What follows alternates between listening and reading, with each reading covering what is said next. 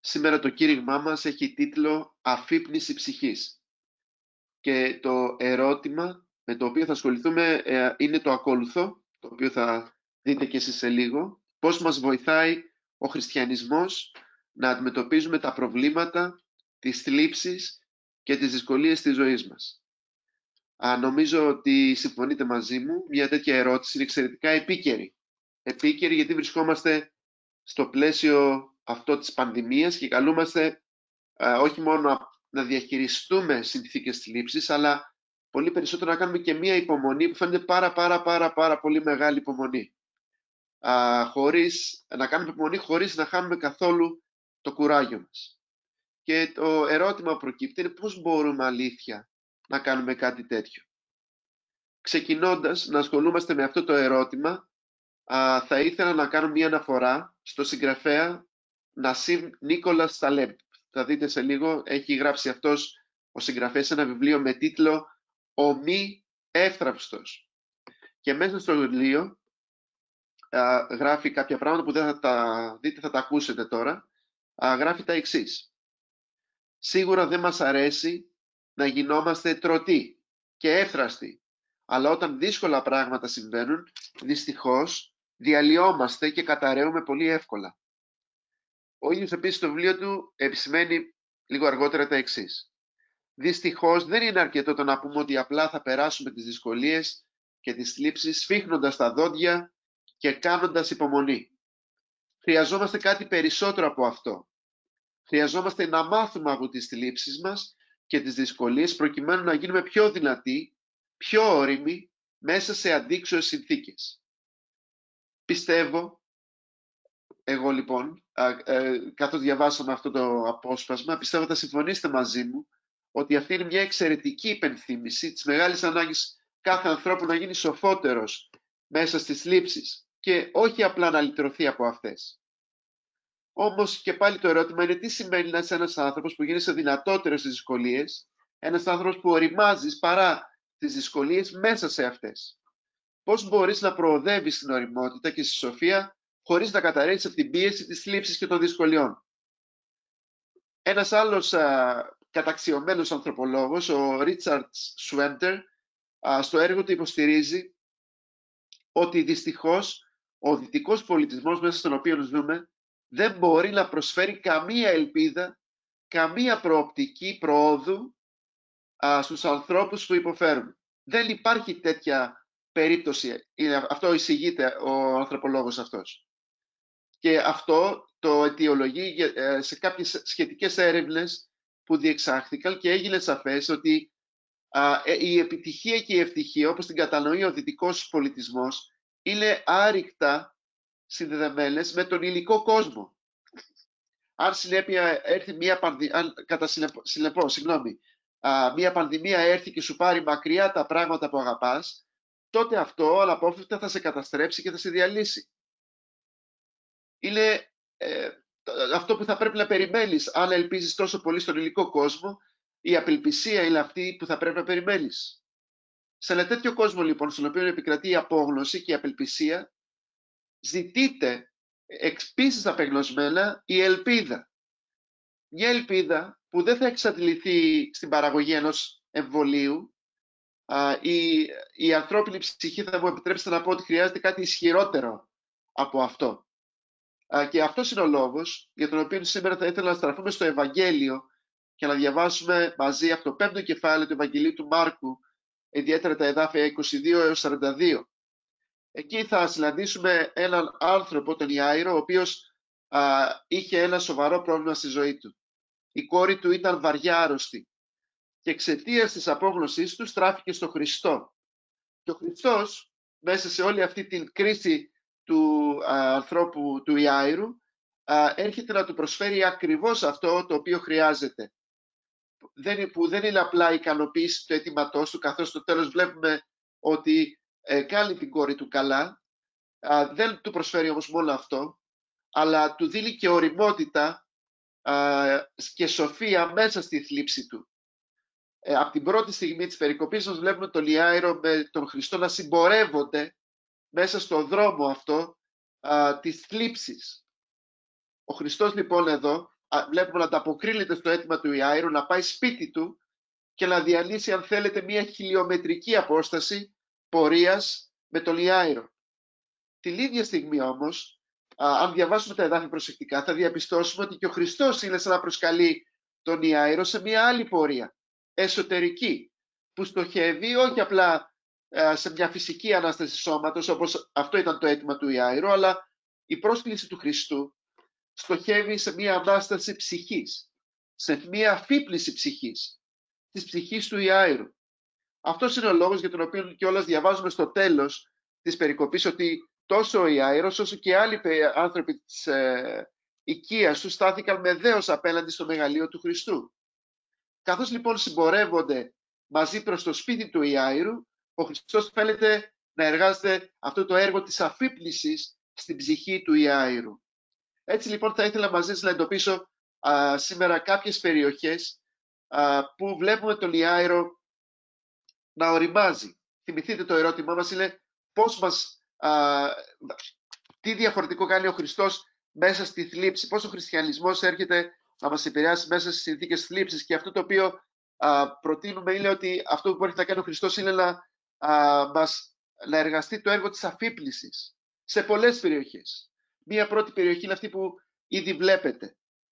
Είναι η περιοχή που έχει να κάνει από τη μετακύληση από τη ζωή της απέτησης στη ζωή της εμπιστοσύνης. Κοιτάξτε λοιπόν ότι αυτή είναι μια πρώτη περιοχή αφύπλησης στην ψυχή του Ιάηρου, ότι θα πρέπει λιγότερο να απαιτεί και περισσότερο να εμπιστεύεται. Κοιτάξτε μαζί μου τα εδάφια 21-24.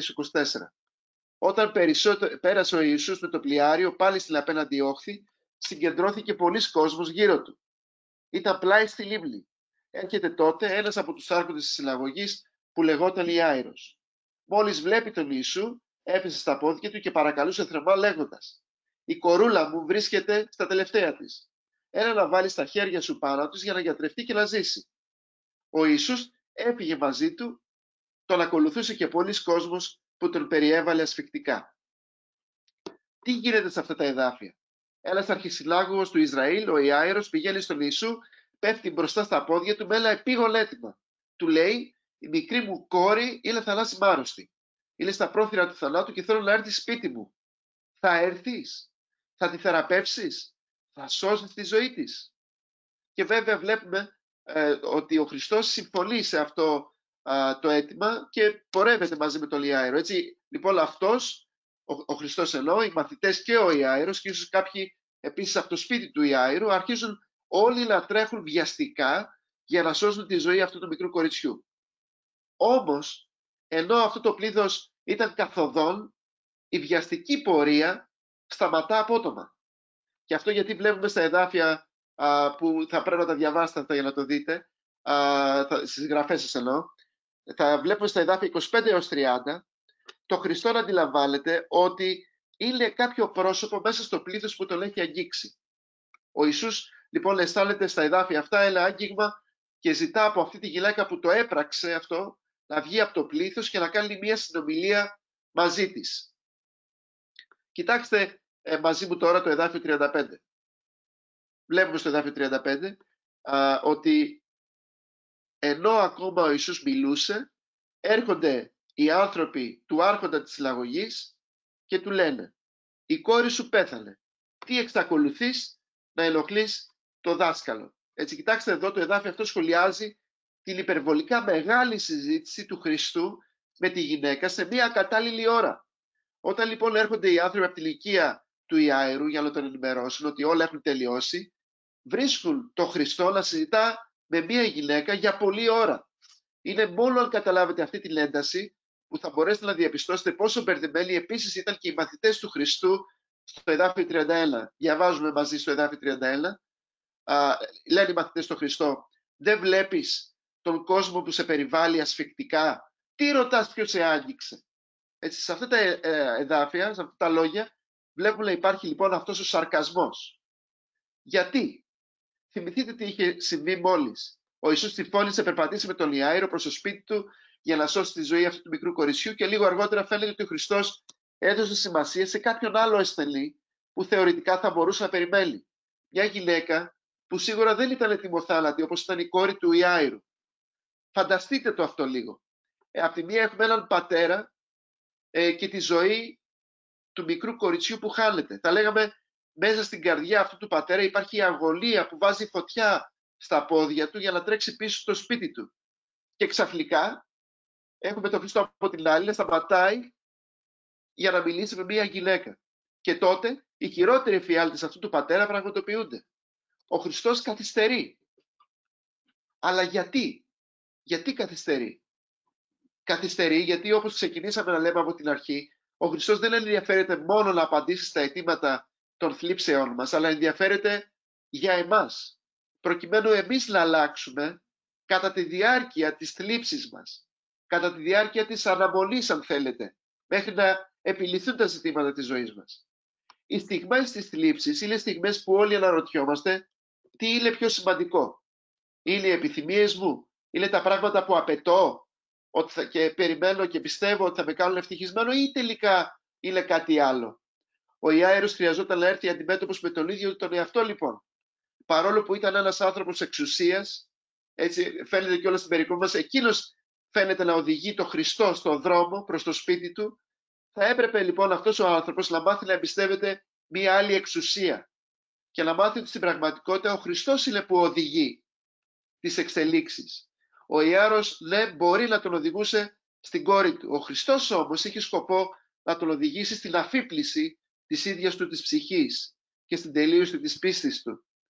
Βλέπετε μέσα στη θλίψη και μέσα στην υποβολή έχουμε ανάγκη αυτό ακριβώς. Να οδηγηθούμε όχι σε σκληρότητα εξαιτίας της δυσκολίας και της θλίψης που πρέπει να σας πω είναι πολύ πιθανό. Αυτό το καιρό ε, έχω πολλά τηλέφωνα με πολλούς ανθρώπους που είναι θυμωμένοι με όλα αυτά τα πράγματα που συμβαίνουν γύρω μας. Οπότε υπάρχει μεγάλη πιθανότητα η θλίψη να σε κάνει πιο σκληρό. Όπως αυτό που έχουμε ανάγκη είναι όχι η σκληρότητα, αλλά όπως είπαμε η, η οριμότητα. Ε, και όχι απλά η επίλυση των προβλημάτων, αλλά η εσωτερική αφύπληση και ανάσταση της ίδιας μας της ψυχής. Αυτό επίσης θα έρθει να επισημάνει και μία γνωστή ψυχολόγος, η οποία είναι η Φωτεινή Τσαλίκογλου και η οποία θα πει τα εξής σε μία πρόσφατη συνέντευξή της για την εποχή του κορονοϊού. Εκεί θα αναφέρει τα εξής.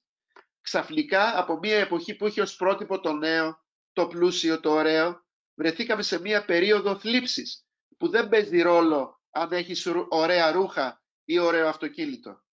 Μέσα στην περίοδο του κορονοϊού ζούμε μία έντονη αφύπνιση στην ψυχή μας, καθώς την κρίνουμε αυτή την εποχή κρίστης με την οικονομική κρίση των προηγούμενων ετών, νομίζω άνετα φτάνουμε στο συμπέρασμα ε, ότι ήμασταν πολύ μπερδεμένοι τότε, καθώς θεωρούσαμε ότι τα προβλήματά μας ήταν κυρίως οικονομικά. Τότε κινδύνευαν τα λεφτά μας στην τράπεζα, για όσους βέβαια τα είχαν. Τώρα κινδυνεύει η ίδια μας η επιβίωση. Τώρα ανατρέπονται τα πάντα μέσα μας και γι' αυτό προκύπτουν άλλα ερωτήματα. Για το τι είναι ουσιώδες, ώστε να το κρατήσουμε μέσα στην καρδιά μας και τι είναι επουσιώδες και να το πετάξουμε στα αζήτητα. Κοιτάξτε λοιπόν μαζί μου ότι στα εδάφια αυτά μια τέτοια αφύπνιση φαίνεται να βιώνει ο Ιάηρος, αλλά σε ένα, πολύ, σε ένα πιο α, βαθύ επίπεδο.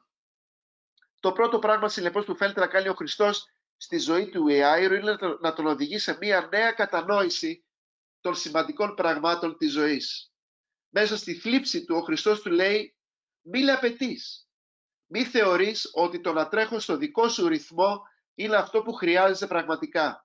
Εμπιστεύσουμε ακόμη και αν δεν έχεις αυτό που θέλεις τώρα.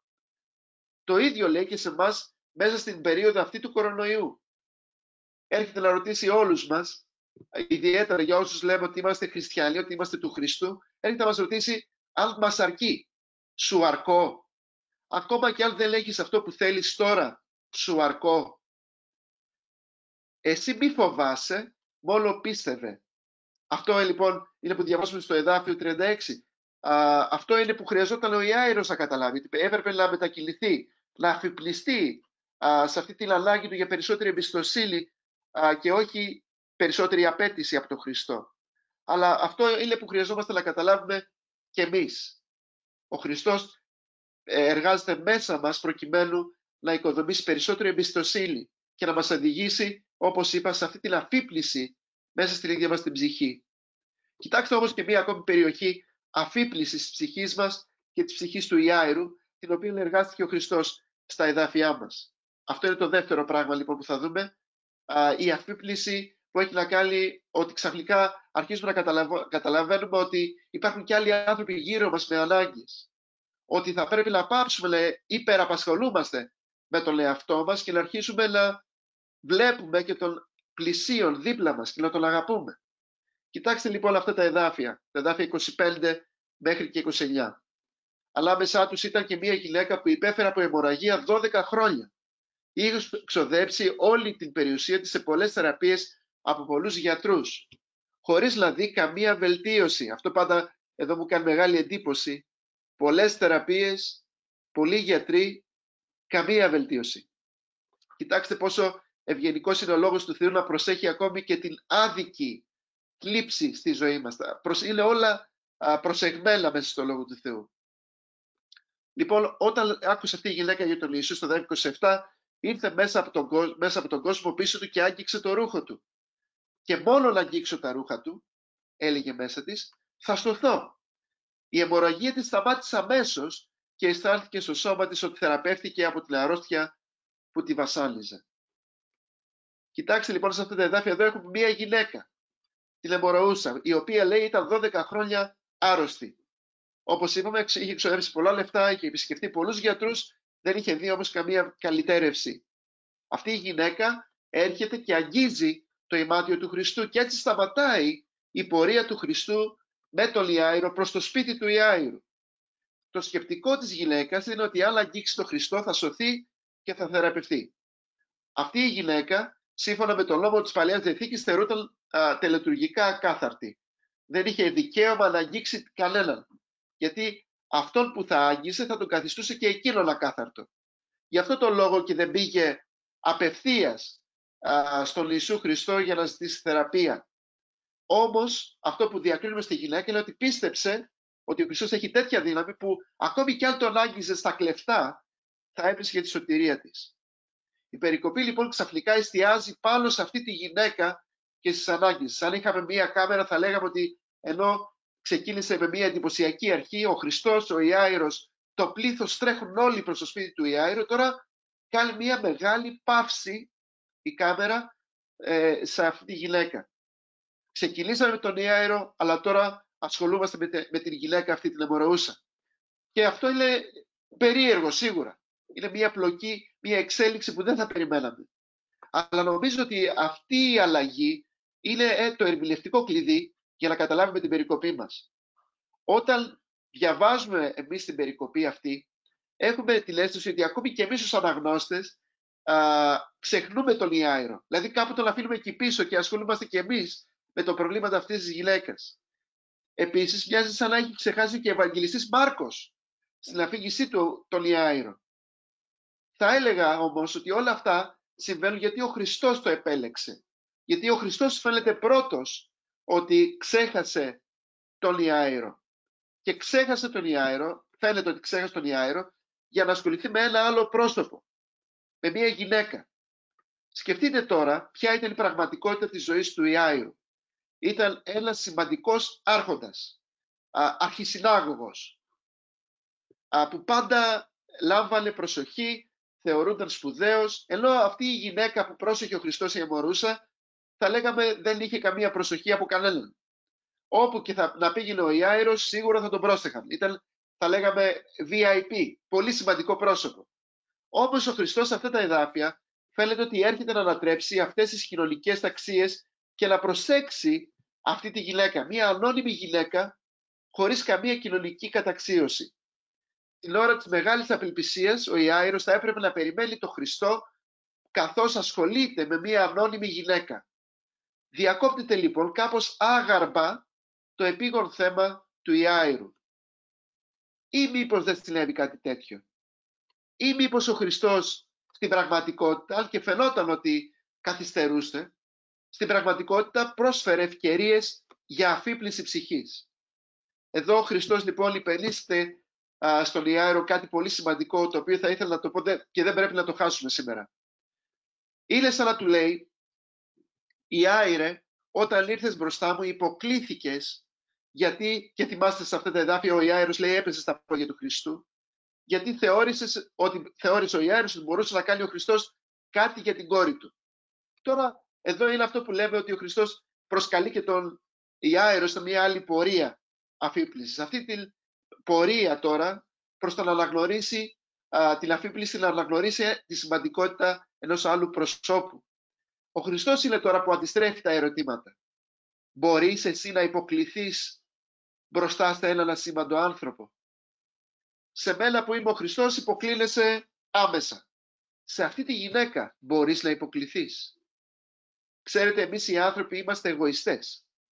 Όταν πονάμε όμως, βρισκόμαστε ε, ακόμα πιο εγωιστές, ε, γινόμαστε ακόμα πιο εγωιστές, τα λέγαμε γινόμαστε εγωιστές στο τετράγωνο. Άμα πονάς, σκέφτεσαι ότι όλοι πρέπει να ασχολούνται μαζί σου. Το ίδιο έκανε και ο Ιάιρος. Όμως, σε αυτό το, στην αφήγηση της περικοπής μας, βλέπουμε ότι ο Χριστός τον καλεί σε αναμονή. Θα πρέπει να περιμένει. Σίγουρα τον έκαιγε για το θέμα της κόρης του, αλλά η αναμονή θα του έκανε μεγάλο καλό. Γιατί βλέπετε για το Χριστό και η κόρη του Ιάιρου και η Αμοροούσα και οι δύο ήταν εξίσου αγαπητές. Για το Θεό και τα δύο αυτά πρόσωπα είχαν εξίσου μεγάλη αξία. Ο Ιάιρος λοιπόν μέσα στο περίμενε θα μπορούσε να δει την αξία ενός άλλου προσώπου. Θα έχει την ευκαιρία να βγάλει από το κέντρο του σύμπαντος τον εαυτό του και την οικογένειά του και θα καταλάβαινε ότι ο Χριστός δεν ξεχνά κανέναν. Ούτε την κόρη του, η οποία θεωρούταν τότε κόρη μιας μεγάλης οικογένειας, εξέχουσας οικογένειας, ο Χριστός δεν θα την ξεχνούσε, αλλά ούτε όμως και μια ανώνυμη γυναίκα, αυτή της, εμορου, την, ε, της, της Αυτό που συνεπώς ισχύει είναι ότι όταν πιστεύουμε στο Χριστό, ενδέχεται πριν φτάσουμε στο δικό μας θέρμα, πριν να οδηγηθούμε στη δική μας θεραπεία και επίλυση, να οδηγηθούμε πρώτα σε μια στάση ψυχής προς έναν συνάνθρωπο. Ο Χριστός είναι σαν να λέει στον Ιάιρο το εξής. Καταλαβαίνω την ανάγκη σου, αλλά δεν μπορείς να έχεις ένα Χριστό που βοηθάει μόνο εσένα. Αν θέλεις να με έχεις, πρέπει να με δεχτείς ως εκείνο που ενδιαφέρεται και για πολλούς άλλους εκτός από εσένα. Νομίζω ότι ιδιαίτερα μέσα στις συνθήκες θλίψης, ο Χριστός μας μαθαίνει ότι όλοι οι άνθρωποι έχουμε τα ίδια προβλήματα. Το δίδαγμα είναι ότι ο Χριστός μέσα στη θλίψη μας μας διδάσκει ότι όλοι είμαστε το ίδιο άνθρωποι. Δεν υπάρχουν διακρίσεις μέσα στη θλίψη. Έφλης, οι υπέρμετρα πλούσιοι σχηματίζουν μια παράδοξη κοινότητα με τους υπέρμετρα φτωχούς. Αυτό έλαβε σάργα και οστά μέσα στην περίοδο της πανδημίας, όταν όλοι βρεθήκαμε απομονωμένοι μέσα στα σπίτια μας. Ο κορονοϊός φαίνεται να έχει βάλει όλους τους ανθρώπους στο ίδιο καράβι. Τους πρόσφυγες και τους Έλληνες. Τους νέους με τους ηλικιωμένους. Όλοι είναι το ίδιο άνθρωποι. Οι έχοντες με τους μη έχοντες. Όλοι είναι το ίδιο άνθρωποι και όλοι θα πρέπει να παραμείνουν ενωμένοι και να στηρίξουν ο ένας τον άλλον. Αυτή λοιπόν είναι μία ακόμη αφύπνιση ψυχής στην οποία θα πρέπει να οδηγηθούμε. Και αυτό επίσης το επισημαίνω και έχοντας και μια, ένα είδος λύπης μες στην καρδιά μου, γιατί ιδιαίτερα αυτόν τον καιρό διαβάζω ότι αυτή η κρίση της πανδημίας έρχεται να ενισχύσει το ρατσισμό προς συγκεκριμένους ανθρώπους, ιδιαίτερα αυτούς τους λαούς και αυτές τις χώρες που φαίνεται να προκάλεσαν όλη αυτή την πανδημία. Ο Χριστός όμως αυτό που έρχεται να επισημαίνει είναι ότι όλοι είναι το ίδιο άνθρωποι. Καλούμαστε όλοι να στηρίξουμε ένας τον άλλον και να παραμείνουμε ενωμένοι. Συνεπώς, μέχρι τώρα έχουμε δει δύο τρόπους με τους οποίους ο Χριστός έρχεται να επηρεάσει την ψυχή μας κατά τη διάρκεια της θλίψης. Καθώς μας καλεί σε μία αφύπληση, σε μία πορεία ψυχής από την απέτηση στην εμπιστοσύνη, είδαμε αυτή την πρώτη περιοχή και μια δεύτερη περιοχή που είδαμε από την υπεραπασχόληση του εγώ μας στην αγάπη για τον πλησίον. Αλλά υπάρχει και κάτι ακόμη με το οποίο και θα κλείσουμε. Κοιτάξτε μαζί μου στα εδάφια 38 έως και 42. Εκεί θα δούμε μία ακόμη α, περιοχή αφύπλησης που έχει να κάνει με την έννοια της ελπίδας.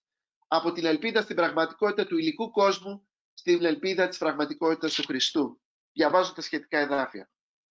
Έρχονται στο σπίτι του άρχοντα της συλλαγωγής και βλέπει ο Ιησούς να υπάρχει αναστάτωση και τους ανθρώπους να κλαίνε και να οδύρονται δυνατά. Μπήκε μέσα και τους λέει «Γιατί αυτός ο θόρυβος και τα κλάματα, το παιδί δεν πέθανε αλλά κοιμάται». Εκείνοι τον περιγελούσαν. Αυτός όμως τους έβγαλε όλους έξω, παίρνει τον πατέρα και τη μετέρα του παιδιού και τους μαθητές του και μπαίνει εκεί που ήταν το παιδί ξαπλωμένο. Έτσι, αυτή είναι πολύ σημαντική παρατήρηση γιατί λέει ότι πήρε και τους μαθητές του μέσα, οπότε δικαιολογείται αυτή η μαρτυρία που θα διαβάσουμε στο εδάφιο 41. Τον άκουσαν οι μαθητές α, το πόσο, πώς μίλαγες στο κορίτσι αυτό; Κοιτάξτε λοιπόν τι είπε τα λόγια του Ιησού Χριστού. Πιάνει το κορίτσι από το χέρι και του λέει «Τα λιθά κούμπι». Αυτό είναι κάτι που άκουσαν οι μαθητές και το κατέγραψαν.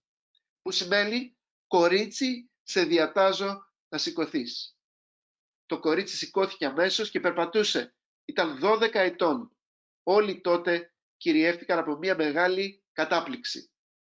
Τι βλέπουμε εδώ πέρα; Βλέπουμε τον Χριστό λοιπόν επιτέλους να φτάνει στο σπίτι, καθυστερημένος μαζί με τον Λιάερο.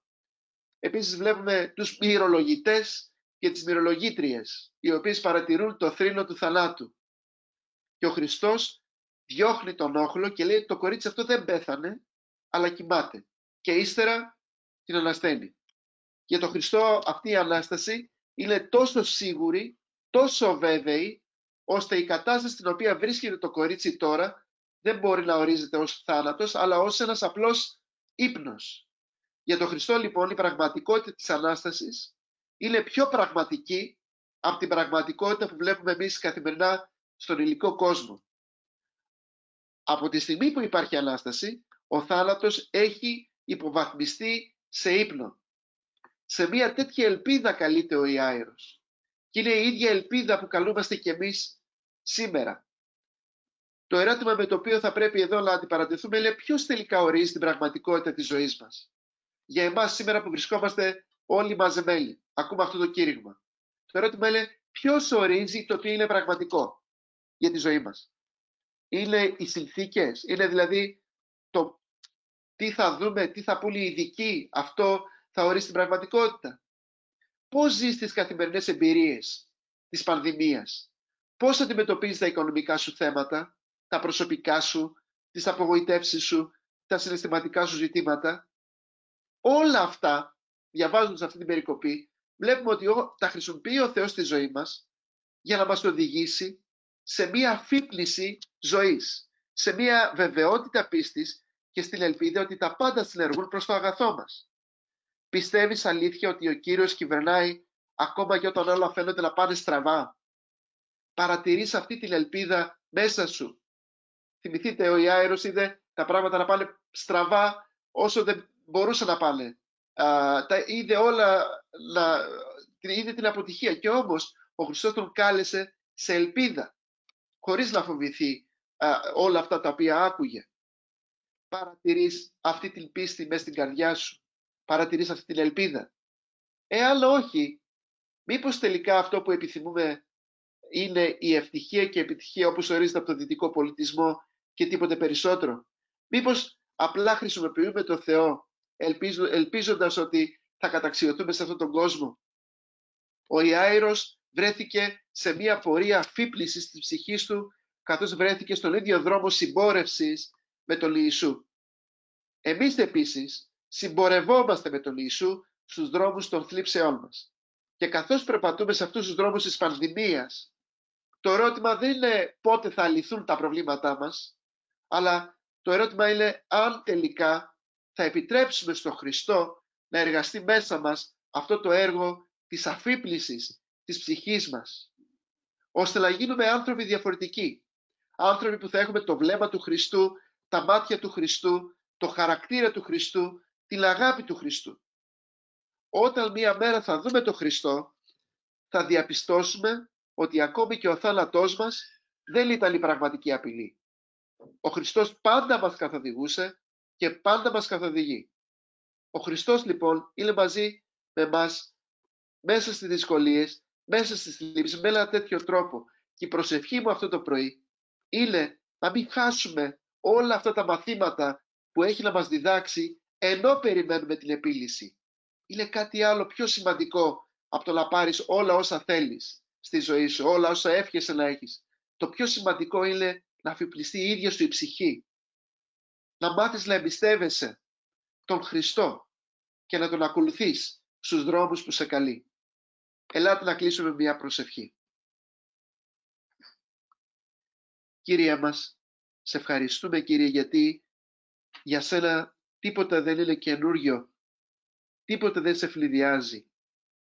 Κύριε, ακόμη και μέσα στις δυσκολίες μας και στη θλίψη μας, εσύ δεν ακούς κάτι για πρώτη φορά, αλλά Κύριε, εσύ έρχεσαι μέσα σε αυτούς τους δρόμους των δυσκολιών και των θλίψεων, Κύριε, ακόμη και μέσα σε αυτούς τους δρόμους, αλλά ενεργείς με έναν τρόπο που ίσως στην αρχή μας ξενίζει, καθώς δεν συμβαδίζεις με τη λογική μας, αλλά όμως που τελικά αποβαίνει προς δικό μας όφελος, καθώς αυτό συντελεί σε μια βαθύτερη Ανάσταση της ίδιας μας της ψυχής.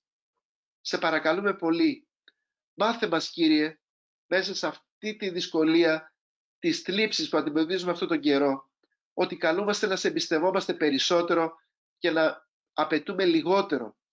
Μάθε μας ότι σε αυτόν τον καιρό ότι ακόμη και μέσα στα προβλήματά μας, καλούμαστε Κύριε να μην θεωρούμε ότι ο εαυτός μας είναι το κέντρο του κόσμου, αλλά άνοιξε, θέλουμε να μας ανοίξει τα μάτια να δούμε και ότι άλλοι άνθρωποι γύρω μας αυτόν τον καιρό Κύριε πονάνε και άλλοι άνθρωποι έχουν τα ίδια προβλήματα. Βοήθησέ μας Κύριε πραγματικά να αγαπήσουμε τον συνάνθρωπό μας όπως Εσύ αγάπησες Κύριε όλους μας. Τέλος Κύριε, καθώς βρισκόμαστε σε αυτή την περίοδο της ε, πανδημίας, σου ζητώ εσύ να μην επιτρέψεις η πραγματικότητα που ορίζει ο πολιτισμός μας, Κύριε, να είναι αυτή που θα καθορίζει την ταυτότητά μας και την ίδια μας την ελπίδα. Κύριε, θέλουμε η πραγματικότητα στην οποία θα πιστεύουμε να είναι δική σου. Και η ελπίδα μας να είσαι εσύ και ο λόγος σου και ό,τι λες εσύ. Κύριε, βοήθησέ μας να πιστέψουμε όλο ένα και περισσότερο στα λόγια σου, στις υποσχέσεις σου και ακόμη και μέσα από απογοητεύσεις μας. Κύριε, να μάθουμε να πιστεύουμε, Κύριε, σε αυτό που δεν βλέπουμε. Να μάθουμε να πιστεύουμε σε αυτό που ακούμε, σε αυτό που μας λες εσύ μέσα από το λόγο σου. Προσέφουμε για όλους τους αδερφούς μου Κύριε και όλες τις αδερφές μου, σου ζητώ εσύ να μας ευλογήσεις και να μας κάνεις ευλογία, ιδιαίτερα αυτόν τον καιρό και για άλλους ανθρώπους. Στο όνομα του Ιησού Χριστού προσευχόμαστε. Αμήν.